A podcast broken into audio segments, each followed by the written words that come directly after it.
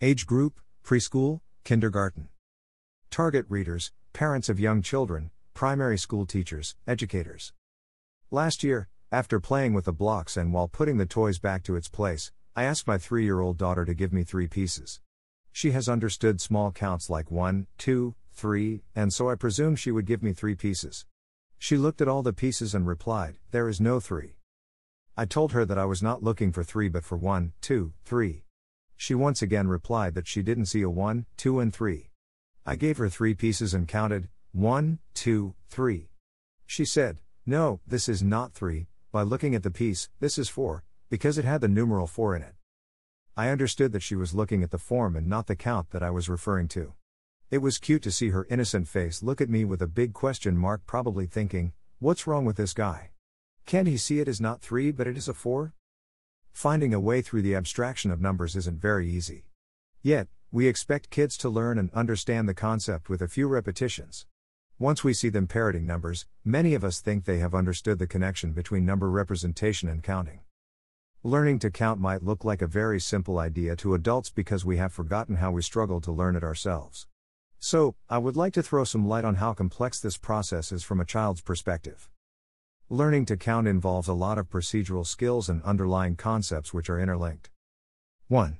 Children first need to learn to chant the number words like 1, 2, 3. They do not understand the meaning initially, but often learn it like a play or a social experience along with parents or other kids. Initially, they tend to skip numbers or swap the order of numbers. But kids love repetition and they learn the sequence eventually. 2. They need to understand that the numbers don't represent the object and understand that we are using the number as a concept of quantity. 3. They need to keep the chant of 1, 2, 3 going at the same pace as their finger touches every object to be counted. And to realize the one to one correspondence that every object has to be counted exactly once. 4. They need to connect the sound 2 with the written representation of 2 that we are showing as a number, and associate it with the idea of quantity. 5. Most often, we use our fingers to show them the count. This adds another layer of understanding to learn to correlate the fingers in our hand with the sound and the symbol and the concept. While doing this, we may start counting from our thumb, count it as 1, then the index finger as 2, and so on until we reach 5 on our little finger. Initially, most children think that each of these fingers represent the count. So, if you count 1 from the index finger, they may not agree because they think the index finger represents 2. Don't you now see why? 6. They need to understand the concept of cardinality, to correlate that if you count from 1 to 5 touching 5 objects, there are a total of 5 objects. 7. They need to understand that irrespective of the order of counting, left to right, random fashion, or how the objects are placed, on top of each other, side by side, it is the same as long as every object receives one count. 8. They need to be able to extend the concept and be able to abstract and generalize. When we point and say two balls or three dolls, they need to understand that the two and three are words denoting the concept of quantity that can apply to dolls, balls, or any object. They learn that it does not matter what we count, objects of the same or different type, the process of counting is the same. And apply it to non physical entities like the number of family members. Children observe and learn, and it is best if the children get introduced to this new skill through fun and play.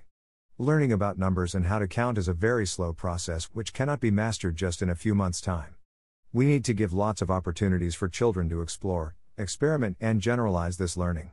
Every child will learn these ideas by making mistakes.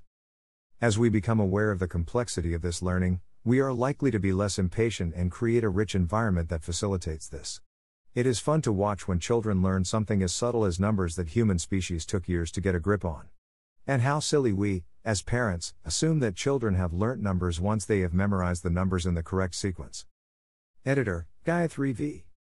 Author, a two times TEDx speaker, Vinay Nair is one of the co founders of Raising a Mathematician Foundation. He is a mathematics educator and is passionate about gifted education, history of Indian mathematics, and working with students who are passionate about mathematics. He often speaks on forums both online and offline. He can be reached at nairvinair at gmail.com. If you wish to be part of a WhatsApp or Telegram group where we share these posts and only these posts on a weekly basis, register on https colon slash slash slash aprimifactor.